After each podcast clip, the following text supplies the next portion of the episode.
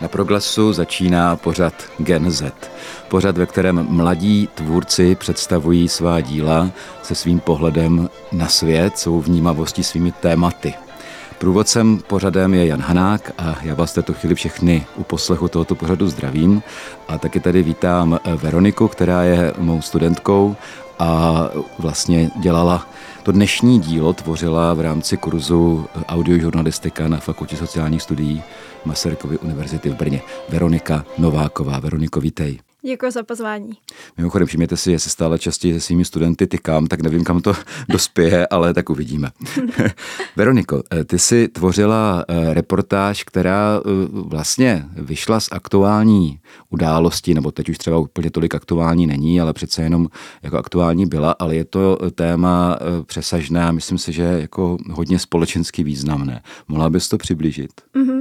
Uh, vlastně se jednalo o to, že jeden pražský podnik zveřejnil pravidla pro uh, matky s dětmi v restauracích a ono se to zdálo jako takový banální jeden příspěvek někde na Facebooku, ale vlastně to ukázalo na ten společenský problém, jak se ty matky cítí, uh, jak v té společnosti jsou vnímané a mě to vlastně hrozně zaujalo, i když nejsem teda matka, tak asi jako ženu mě to prostě se nějakým způsobem dotklo a chtěla jsem to zpracovat. Je potřeba říct, že, že to byla taková pravidla, která v podstatě říkala, jako pokud máte rozjívené děti, které rozmazávají dortíky po čalounění a podobně, tak nám prostě nechoďte. No, ono stačilo, i kdyby brečeli a už to nechtěli. Jako. Jo, no ale každopádně otevírá to téma jako vůbec... Uh, v podstatě i téma inkluze, dá se říct. Jo. Určitě. Ale jestli opravdu každý prostor, ve kterém se pohybujeme, je prostor, kam vlastně mohou všichni a, a můžou to dělat vlastně, co chtějí, anebo třeba ne, to je jedna věc. A druhá věc je, když už třeba ne, tak jak to komunikovat. Chápu to správně? Určitě, ta komunikace tam hrála vlastně úplnou klíčovou roli. A podle mě to byl ten problém, takže já jsem se i tu reportáž snažila právě na to zacílit, protože mi přišlo, že právě v médiích se o tom už hodně psalo, a, ale ta komunikace, to, jakým způsobem to bylo komunikováno, tak na to jsem chtěla já dát důraz. Mm-hmm. Mimochodem, jak ti vůbec napadlo tuhletu reportáž zpracovat, tohleto téma? A to bylo vlastně úplně náhodou, prostě jsem byla na Facebooku, scrollovala jsem Facebookem a teď tam vidím ten příspěvek a zaujalo mě to, a takže jsem si to přečetla, ty pravidla, přečetla jsem si ty komentáře, a pak jsem na to vlastně i v rámci studia psala glosu. Aha. A pak nějak z toho vzešlo, že bych se tomu chtěla věnovat víc, že přece jen ta glosa, to je strašně krátký útvar a nedá se tam prostě pojmout toho tolik. A hlavně jsem chtěla i ten nějaký názor matky, který mě přišel v těch médiích hrozně, buď tam nebyl vůbec, nebo upozaděnej, a tomu já jsem chtěla dát ten hlas. Já musím říct, že tady trošku dáváme nahlédnout do kuchyně toho kurzu audiožurnalistika, kde zhruba tak asi v polovině semestru přichází ten okamžik, kdy se mají sepsat náměty, aby bylo možné tvořit teda tu dlouhometrážní reportáž. A tak myslím, že to byla taková šťastná chvíle, že tě to zrovna v té chvíli zaujalo. Úplně, jo, úplně mě to tam hezky sedlo, no. Tak jo, mimochodem, já tady mám teda název té reportáže, kterou jsem se napsal ještě během klauzur, když si představovala spolu se svými kolegy studenty ten dokument a, a vlastně si obhajovala by docela zápočet. Já jsem napsala dětem vstup zakázán, ale jak to máš ty? Jak by, jaký název bys tomu dala? Já bych s tím asi souhlasila. Já jak jsem psala tu glosu, tak vlastně titulek byl dost podobnej a to bylo dětem vstup zakázán, tři tečky, ale jenom těm zlobivým. Mhm. Takže takhle bych to klidně nechala, těm dětem vstup zakázám, přijde mi to trefný. A otázka, kterou určitě čekáš, je to reportáž, to znamená, je klidně možné, že může obsahovat ta reportáž, předcházet té reportáži nějaké nahlášení, aby posluchač byl jako v obraze, my si teďka o tom povídáme už, takže asi v obraze je, ale má ten, ta reportáž nějaké nahlášení, které je potřeba říct? Ticho.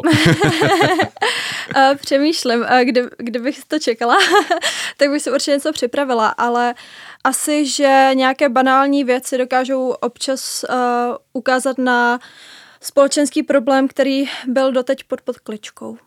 Veronika Nováková, dětem vstup zakázán. Zkus ještě chviličku to vydržet, jo?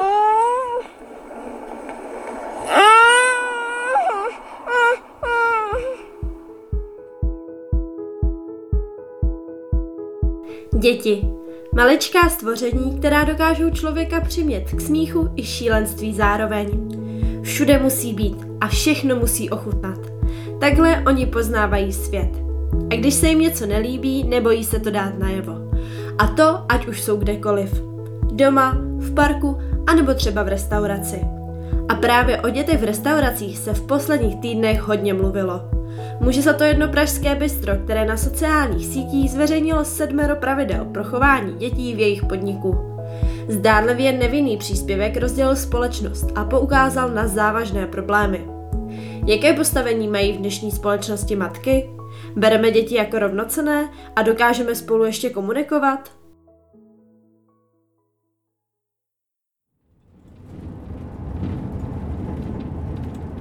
Jedu za paní Lucí, maminkou teď už více než dvouleté holčičky Teresky. Do restaurace s ní chodí běžně. Zajímá mě proto, jaké má zkušenosti a co si myslí o již zmíněném sedmeru. Měla jste někdy jako nějaký negativní zkušenosti s tím, že jste ji někam přivedla, nemyslím třeba jenom do restaurací, ale obecně, jako jestli jste zaznamenávala, že se nás lidi dívají, že je rušíte nebo se obávají, že co bude, bude nepořádek, neklid? Uh, měla, ale možná jsem to měla už i já jako vnitřně ten pocit, jako, že jsem si říkala, ať já někoho jako neotravuju, mm-hmm. protože um, jako sama, když jsem ještě děti neměla, tak sama jsem to třeba takhle vnímala, jako když někde nějaké dítě jako pobíhalo, zlobilo nebo pořvávalo a tak, tak uh, jsem to sama asi neměla úplně ráda, nebo prostě to ve mně vyvolávalo nějaké negativní emoce. Každopádně to se docela změnilo právě tím, že to dítě svoje vlastní mám. No. Byly doby, kdy jsme právě moc do třeba restaurací nechodili, protože od té doby, co dcera začala chodit, tak začala všechno zkoumat a všude, všude právě potřebovala lozit a za všechny dveře, za všechny vrátka, za bar třeba. Takže to bylo vlastně nepříjemné i mně, i manželovi, takže jsme na nějakou dobu si jídlo objednávali třeba domů. Nebo jsme vybírali restaurace, buď to s dětským koutkem, anebo i třeba, když bylo lepší počasí, tak venku. Aby jsme prostě opravdu jako se tam necítili špatně my. Asi se mi nestalo nikdy, že by za mnou přišel někdo, kdo by mě chtěl usměrňovat, nebo tu moji dceru. Já jsem jako většinou se snažila to vyřešit sama, jako dřív, než došlo k něčemu takovému, co by jako mohlo někomu vadit. Mm-hmm. Že buď to jsem hodně rychle snědla to jídlo, šla jsem, a, nebo jsem se snažila prostě hodně rychle třeba uklidit nějaké ty věci, které se tam staly, a nebo jsem se snažila prostě dceru, dejme tomu, nakojit a uklidnit jí. A hlavně většinou se to dá vyřešit v klidu, no, jako když potom nastane takový ten takový ten nátlak na to dítě, nebo i třeba ze strany nějakého číšníka, jako maminko, spacifikujte si ho tady a tak, tak to tomu vlastně vůbec nepřidá, naopak to jako často zhorší situaci, protože se ta matka jako cítí zahnaná do kouta a to dítě to pak cítí z té matky, tu nervozitu a tak. Takže podle vás patří dítě do společnosti? Tak já myslím, že jo, jako jsou to lidi, že jo. Jenom je potřeba ale nějaký pravidla asi dodržovat, no.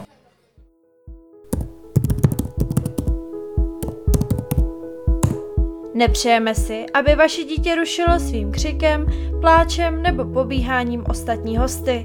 Znovu sečtu pravidla pražského bystra, které se za adults only podnik neoznačuje. Svými pravidly ale dává jasně najevo, že pro děti není uspůsobené. Koncept bez dětí funguje v tuzemsku už řadu let. Oporu zákoně ale nemá. Jedná se o diskriminaci nebo právo podnikatele určit si, jaké zákazníky chce. I o tom jsem mluvila s odbornou asistentkou katedry sociologie Masarykovy univerzity Irenou Kašparovou.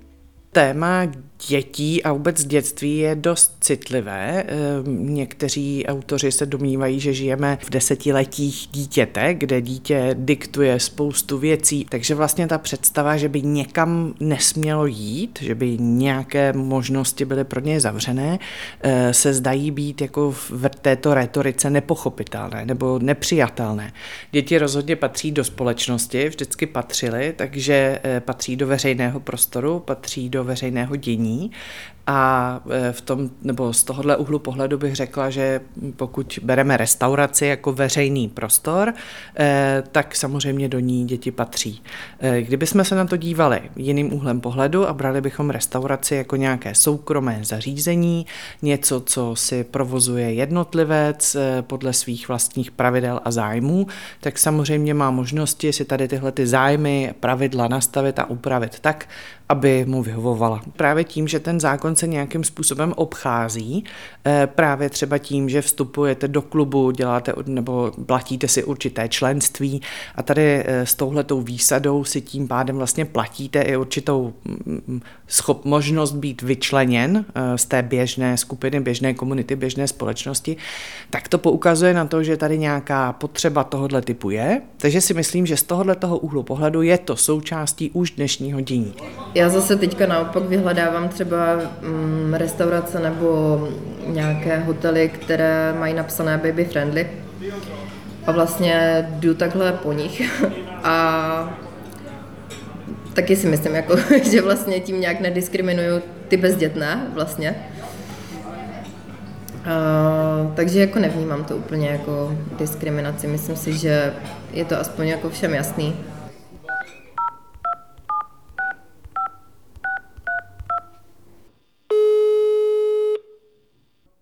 Stárek, dobrý den. Pan Václav Stárek je ředitelem Asociace hotelů a restaurací České republiky a i s ním jsem o konceptu Adults Only mluvila. Já si myslím, že se tomu věnuje víc pozornosti, než je nutné. Spousta cestovních kanceláří nabízí zájezdy pouze pro dospělé.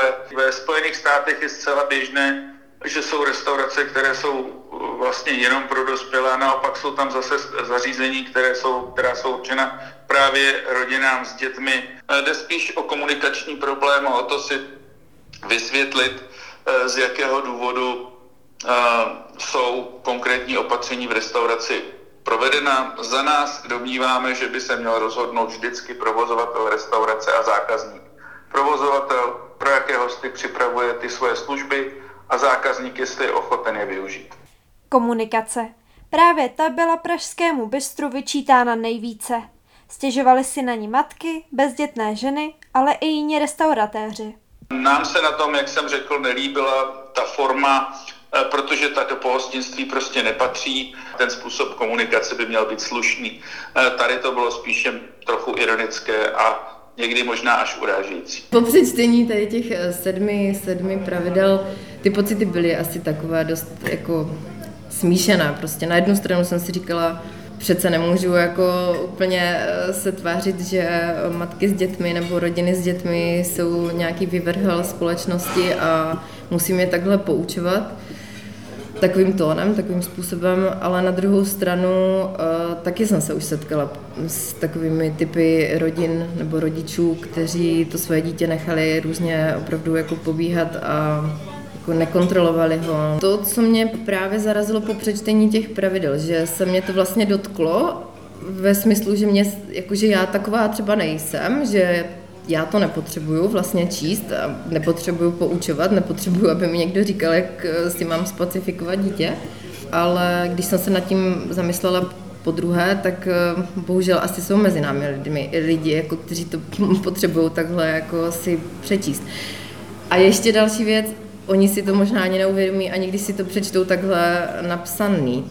Jako myslím si, myslím si, že ta komunikace mezi lidmi se vlastně docela ztrácí v poslední době a že možná by opravdu jako stačilo všechno brát nějak jako s respektem. Kompromis mezi rodiči, kteří mají svoje představy o výchově a majiteli restaurací, jde určitě najít, ale myslím si, že to nebude cestou žádných cedulí, žádného vyvěšování informací. Naopak, to, co funguje nejlíp, je vždycky přímá komunikace, takže pokud restauratérům, kavárn, kavárníkům vadí způsob chování dětí, pak si myslím, že je na místě, aby s nimi komunikovali přímo, aby jim to řekli, vysvětlili, požádali je o změnu chování a myslím si, že ta osobní komunikace nejlépe funguje.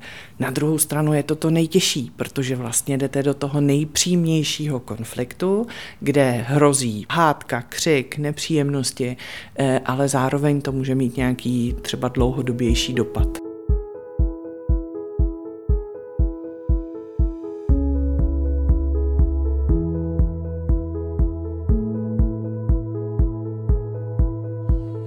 Čau tady.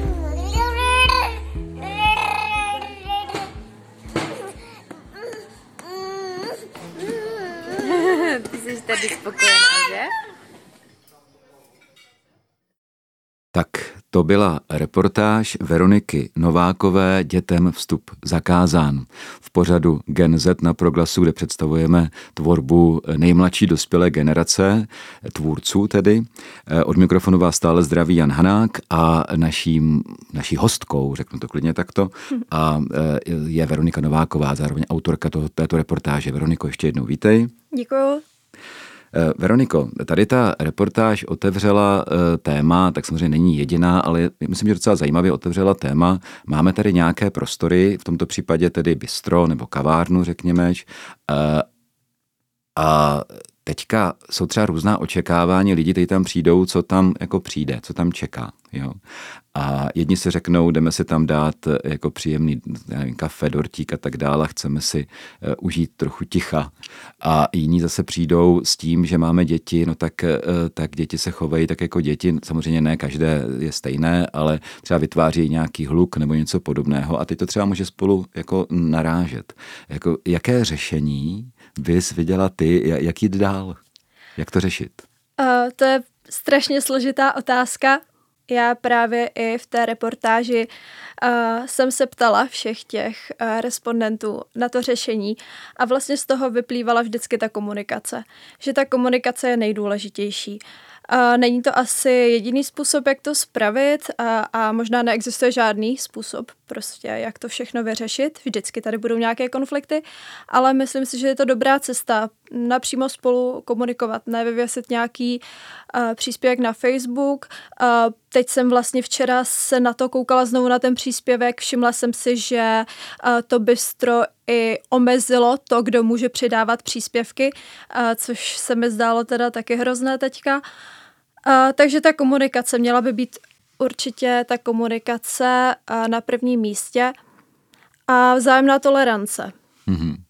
Tak ono, omezení příspěvku na Facebooku nemusí být nutně zlé, protože někdy to prostě už nedává smysl, když se tam jenom vrší jako argumenta proti argument. Tady vlastně to není o argumentaci, to je o tom, že si každý drží tu svou polohu. Třeba i to může být ten důvod, abych trochu obhájil určitě i tady ten podnik, ale, ale každopádně pojďme trošku dál tady od tohoto jednoho podniku, jo, protože člověk si představí, že dejme tomu nějaká, když půjdu šířeji, než jsou, než jsou restaurační zařízení, tak řeknu si nějaký prostor, třeba dětské hřiště nebo, nebo nějaká cukrárna s dětským koutkem nebo něco takového, což je určeno pro děti a každý, kdo tam přijde, tak musí předpokládat, že tam ten hluk těch dětí a tak podobně bude. A ví to, jo, protože to je prostor tedy primárně určený třeba pro rodiny s dětmi a tak podobně.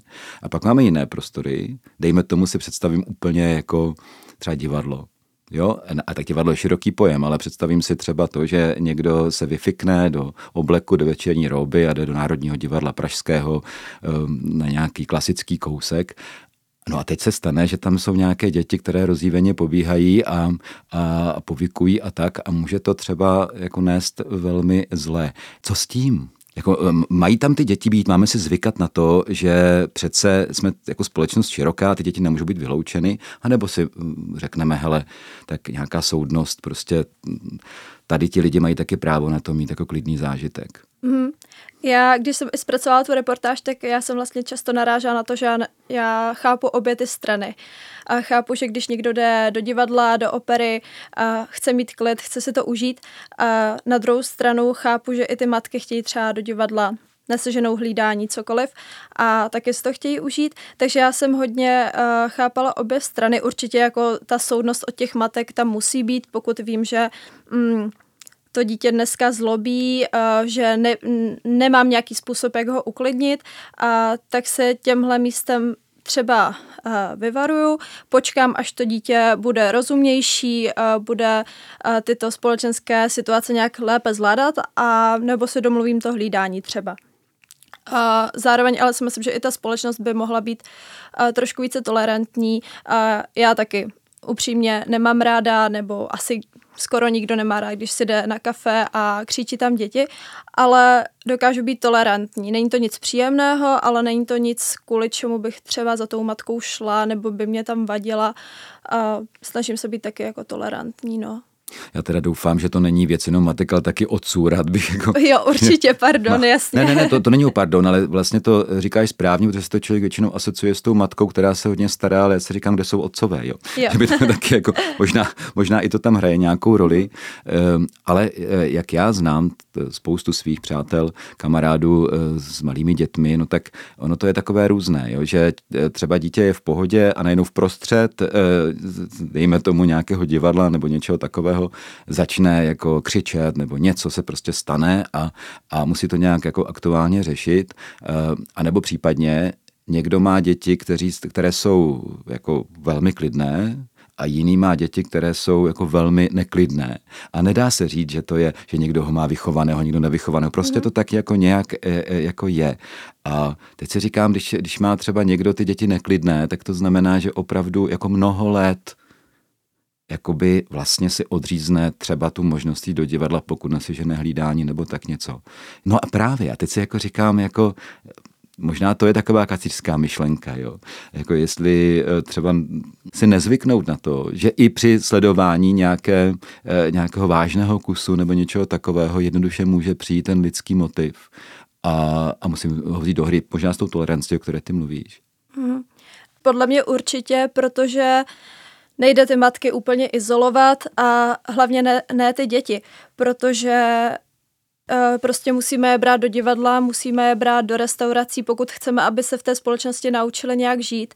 A já právě jsem mluvila s tou socioložkou, ono se to bohužel do té reportáže všechno nevešlo, ale e, já jsem se s ní bavila, jestli stačí, když ty děti budou chodit jenom do těch baby friendly jako restaurací, kde mají dětské koutky a takovéhle vybavení, a ona mi říkala, jako, že to je super, že to je super, tady ty dětské koutky a baby-friendly restaurace, podniky, ale že to určitě nestačí, že to dítě se tam, se tam nenaučí tomu, jak to reálně pak v životě funguje, protože tam může křičet, může tam být v tom koutku. Je to úplně jiný prostředí, než, ten, než ta restaurace pro dospělé, a proto je důležité je brát i do těchto podniků, do, do divadel, pokud chceme, aby se tak naučili žít, a myslím, že jsme si každý jako v době covidu dokázali představit, jak, jak je strašný být izolován, být zavřen doma, nemoc do divadla, a vlastně uh, hodně matek prožívá tu podobnou situaci neustále. Hmm.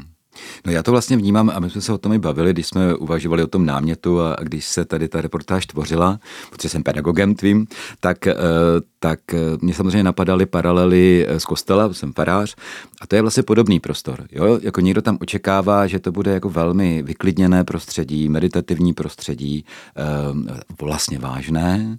A no ale co s těmi dětmi, co s těmi rodinami, které tam vždycky přinesou nějaký ten prvek, jako řekněme, nečekaný a nějakou rovinu hluku a podobně.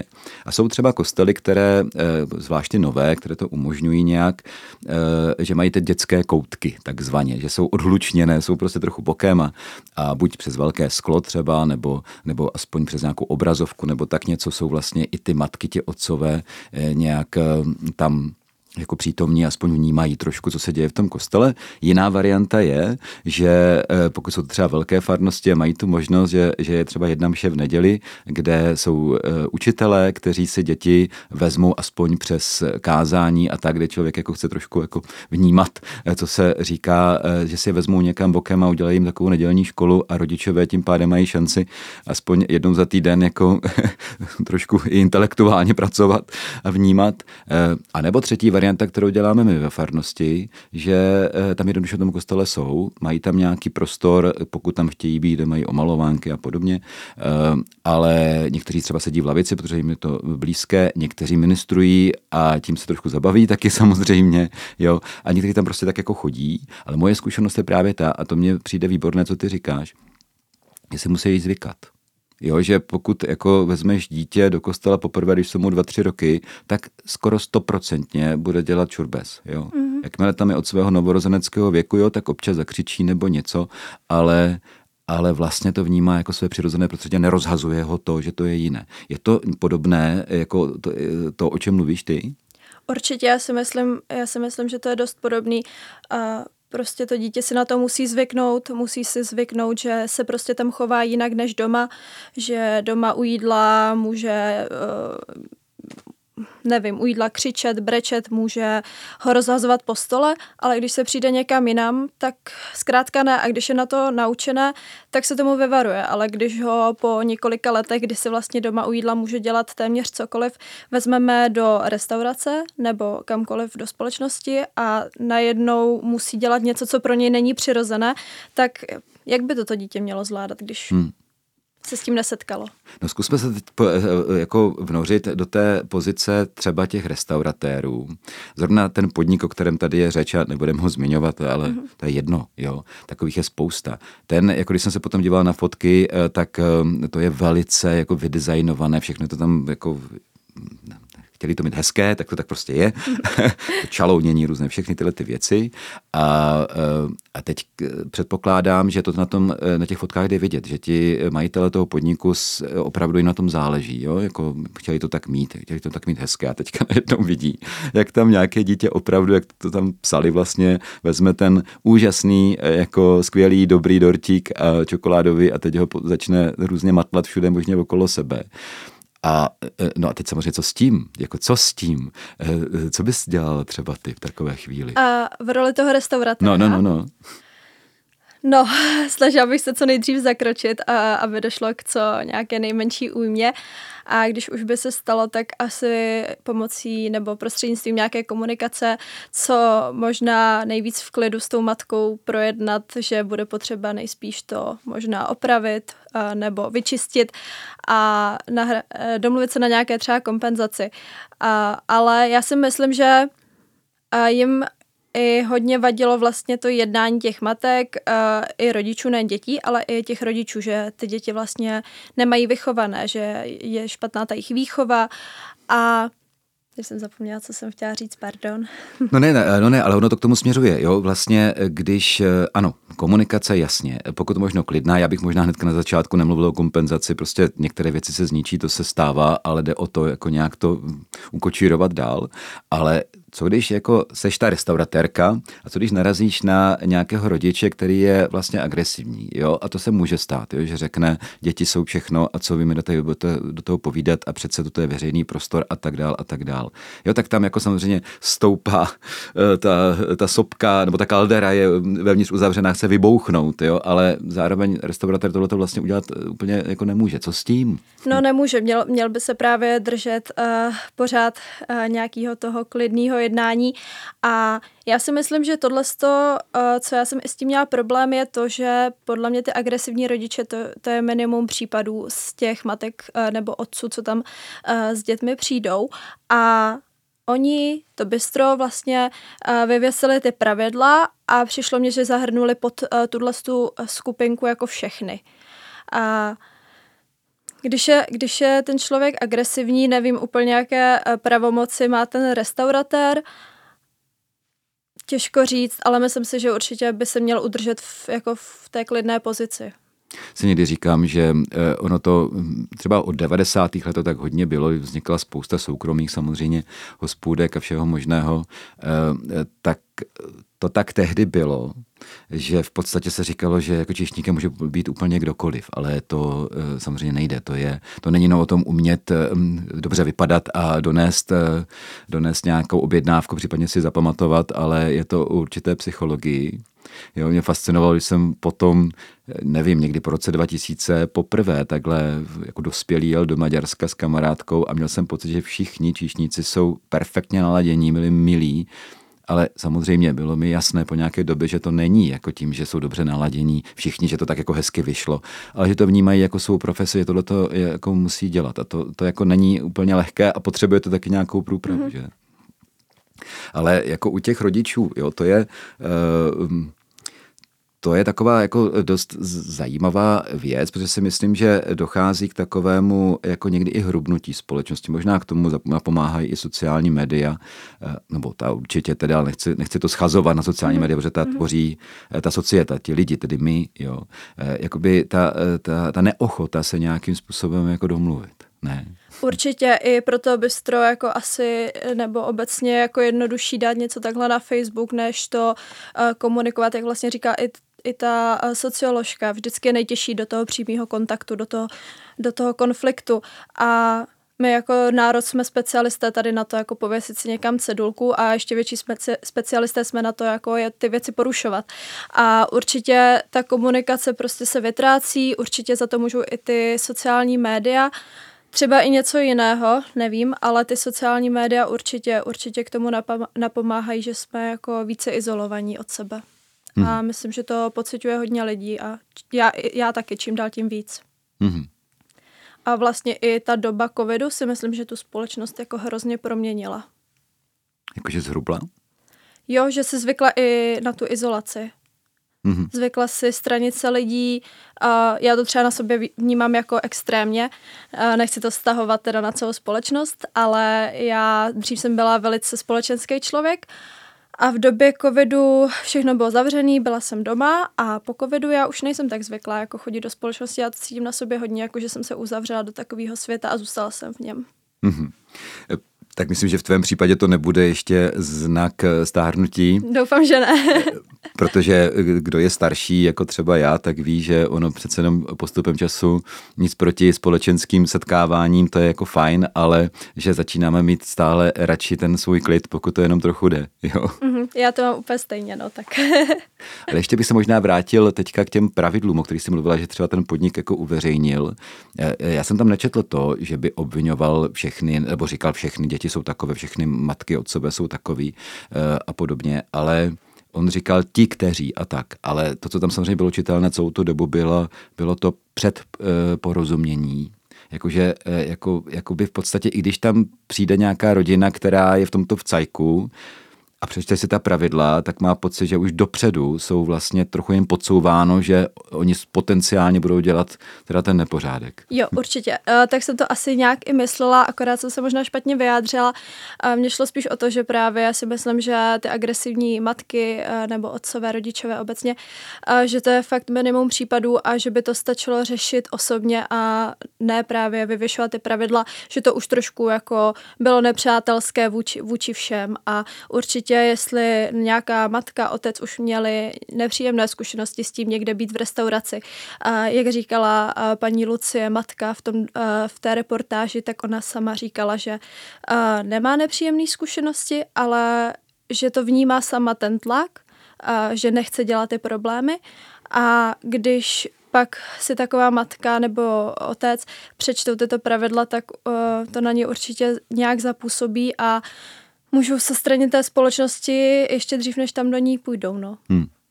No, musím říct, že a jsem rád, že se mi to zejména v poslední době docela daří, že když dojde k nějakému konfliktu mezi mnou a někým jiným, a je to třeba v mailech, jo, že se úplně přímo nevidíme, tak se mi daří to, že já se snažím v klidu o tom přemýšlet věcně, napsat to v klidu, samozřejmě ne úplně jako defenzivně, potřeba tam napsat, že jako něco vnímám špatně na té druhé straně, ale snažit se to napsat jako co nejvěcněji a pak to nechám trochu odvětrat, třeba aspoň hodinu, pak si to přečtu znovu a ještě to většinou trochu zjemním, jo, ale zůstává tam jako ta, ta, ta i věcná třeba kritika něčeho a to jako mně aspoň stoprocentně funguje, že i když někdo z druhé strany je přednastartovaný už, tak na základě třeba tohoto mailu už začne taky věcně jako jednat, no jo. Ale to jsme v situaci, kdy mám několik hodin na to, kdy se to můžu sformulovat a napsat a tak podobně. No ale co, když jsem v té situaci, že jsem ten restauratér, teď se mi to tady jako děje a teď to musím nějakým způsobem zvládnout, protože komunikovat to pokud možno co nejvěcněji. A ono to totiž většinou funguje. Jo? A možná to je o té psychologii, kterou by ten číšník měl Určitě. studovat třeba.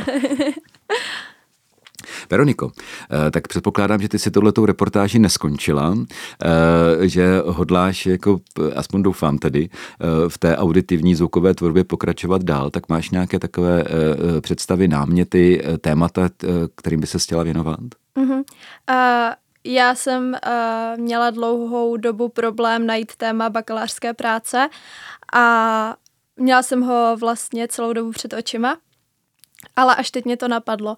Dlouho se, dlouhou dobu jsem měla téma, který mi bylo cizí, které mě nebavilo, které jsem věděla, že nechci zpracovat, ale nic jiného mě nenapadlo. A najednou mě to nějak jako trefilo do očí. Já totiž uh, trpím atopickým ekzémem, což je ekzém, který uh, postihuje asi tři procenta dospělé populace a v nějaké akutní fázi může být několik měsíců, let, prostě to může trvat opravdu dlouho a uh, ta pokožka svědí, může mokvat a je to velice nepříjemné a zvlášť asi pro ženy, pro dívky mladé uh, to může být extrémně náročné na psychiku a uh, ale zároveň i třeba kvůli tomu člověk nemusí spát, což zase na sebe navazuje další psychické problémy a může to být opravdu závažné. A přijde mi, že se o tom vlastně nikde nemluví, nikde se o tom člověk nedočte. A já, když vlastně se mi to u mě poprvé objevilo, tak jsem měla pocit, že jsem jako na to sama, že to nikdo jiný na světě nemá, protože jsem to prostě u nikoho neviděla. A že o tom s nikým nemůžu mluvit. Styděla jsem se za to, když bylo léto čtyřicet stupňů, tak jsem nosila tričko s dlouhým rukávem, aby to nebylo vidět. A strašně mě to psychicky užíralo.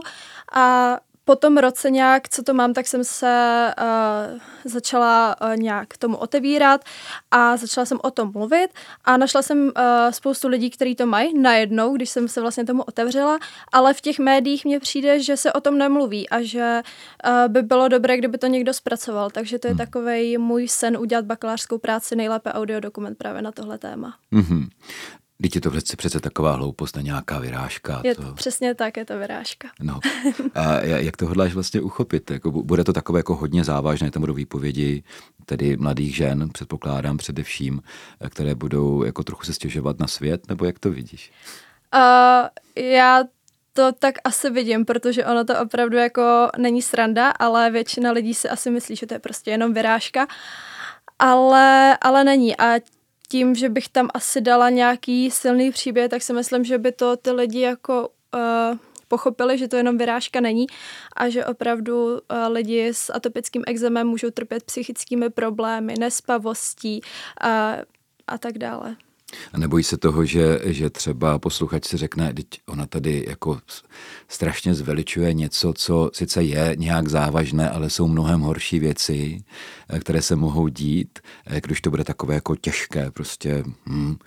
A, tak já zase jako nechci to stavět jako tak, že je to nejhorší věc na světě, ale jakože není, není dobrý to podceňovat, není dobrý třeba člověku, který ten atopický ekzém má, já ne, říct jako namaž si to něčím nebo tak, nebo a, to je jenom vyrážka a nepodceňovat to, no. Mm-hmm. A samozřejmě by to bylo asi postavené na výpovědích respondentek, který ten atopický ekzém mají, takže si myslím, že by to bylo autentický, i kdyby říkali, že s tím mají problémy a bylo to drsné, bylo to smutné, tak by to pořád bylo autentický. Mm-hmm. A kdo bude cílovým publikem? Budeš to chtít říct těm, který netrpí tím ekzémem, jako pozor, tady je jako problém, nebo naopak víc budeš cílit na, na další, třeba zejména dívky, které tím mm-hmm. nějak trpí nebo s tím žijí a neví, co s tím? Mm-hmm. Myslím si, že asi by bylo důležitější nebo prospěšnější to cílit na ty, který, který tím trpí, protože...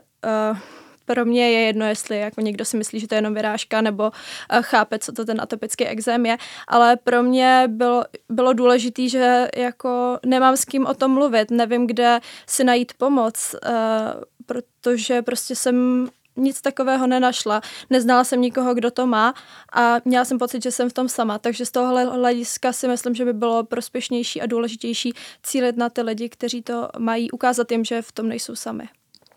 Tak předpokládám, že když tam budou takové ty výpovědi trošku možná uh, jako trošku smutné vlastně, jak se ten, jak ten svět jako se je nevnímá nějak jako důležitě, významně, takže to pro tyhle ty dívky může být jako jakási identifikace, jo, nejsem v tom sama. Ale já se teda přiznám, že bych tam ještě jako uh, možná být tou dívkou čekal jako a, a dáte mi nějakou cestu, nějakou naději, jako co mám vlastně dělat, nebo uh, jak se s tím vypořádat, jak se s tím počít. Určitě by to chtělo nějakou, nějakou dobrou, dobrou zprávu nakonec, ale ono nevím zatím o jaké, asi nějaké, nějaké sebepřijetí, protože ono vlastně na to neexistuje lék. Jediný, co se na to dá, tak jsou kortikoidy, který po čase vlastně, když se pořád dokola mažou, tak to přestane zabírat a vlastně to jako geneticky způsobené, těch příčin, proč vlastně se dostává ta akutní fáze, může být několik, to jsou jako, to může být prostě jakákoliv potravina, může to být stres, může to být fakt cokoliv, alergie, takže najít tu příčinu je těžký, doktoři předepíšou rovnou kortikoidy, což je taky obrovský problém, takže jediná dobrá zpráva, co mě asi nakonec napadá, je nějaký sebepřijetí, nebát se o tom mluvit. Hmm. Sebepřijetí myslím, že je hodně dobré. Já vím, o čem jako mluvíš, protože uh, já s něčím takovým se potýkám taky od své uh, pozdní puberty, řekl bych. A uh, to, co to, to sebepřijetí je důležité, ale to, co tomu hodně pomohlo, uh, byla jako jakási změna životního stylu, která ale nebyla úplně úsilovná, prostě se stala. Jo? A mnoho těch věcí jako zmizelo. Respektive teda jako člověk ví, že s tím žije neustále, ale, ale je to naprosto to neomezuje ten život, protože jako opravdu z, z, řadě, z řady míst těla to prostě zmizlo úplně. Jo? Takže možná to je taky taková naděje z mé strany a opravdu to řešení má. Kortikoidy podle mě rozhodně ne. No to ne. Já si vzpomínám na paní primářku alergologie olomoucké kdysi dávno, která mi říkala, která mi dávala tu mastičku kortikoidní a říkala, ale pozor, je to pouze úlevový lék. Jo, v žádném případě ho nepoužívejte dlouhodobě, protože by mohlo dojít k nezvratným změnám organismu. Byla taková adresná, to bylo v devadesátých, začátkem devadesátých let. No. Tak jo, já jestli ti můžu něco doporučit, tak myslím, že u těch závažných témat tam nemusí být jako jasné řešení na konci a tady máme řešení, tady máme jako instantně toto použít a bude to fungovat. To jako není úplně dobrá pointa dokumentu, ale ono se může vyprávět něco, co třeba nemá úplně jasné řešení, ale nejenom jako tak jako zatěžkaně vážně, ale s trochou nadsázky, s trochou vtipu, že vlastně se tím i ukazuje to, že se s tím dá žít. Jo, já si myslím, že vlastně tím, už jenom, že bych ten dokument zpracovávala a už jenom tím, že bych o tom mluvila, že bych tam byla zastoupena jako autorka, která ten atopický ekzém sama má a dokáže o tom mluvit, dokáže o tom natáčet, tak si myslím, že to by bylo určitě taky pozitivní sdělení. Mimochodem jdeš cestou autorského zasebového dokumentu, dokumentu terapie, což je mimochodem velmi rozšířená forma v současné době, ale má to logiku, zejména jako když člověk začíná, tak má tu tendenci samozřejmě zpracovávat svoje téma a vlastně mě dost baví, že do toho jdeš a že do toho jdeš i s tím, že se nebojíš tam jako pracovat sama se sebou, jo, mm. to znamená, to znamená přiznat to. Jo, to je, to, je, to je dobré. Tak jo, já myslím, že já teda určitě se těším a myslím, že i naši posluchači se těší. Nevím, kam to zacílíš ten dokument, ale kdyby třeba náhodou skončil tady na Proglasu, tak budeme moc rádi samozřejmě, ale tak jenom chci říct vám všem, že naším hostem, naší hostkou dneska byla Veronika Nováková, studentka žurnalistiky Fakulty sociálních studií Masarykovy univerzity v Brně, která nám tady povyprávěla o svých plánech absolventského dokumentu, ale dnes jsme tady slyšeli zejména tedy její reportáž Dětem vstup zakázán a taky úvahy o tom. Veroniko, děkuju moc krát. Taky moc krát děkuju. A v této chvíli se taky od mikrofonu loučí průvodce pořadem Jan Hanák. Pokud nás posloucháte na některé z podcastových aplikací, tak samozřejmě budeme moc rádi, když nás propojíte se svými přáteli, kamarády, známými, rodinou, osobně nebo třeba i přes, přes ta sociální média. Ona mohou sloužit i docela dobré věci. Tak no a přeji v této chvíli dobrý poslech dalších pořadů Proglasu.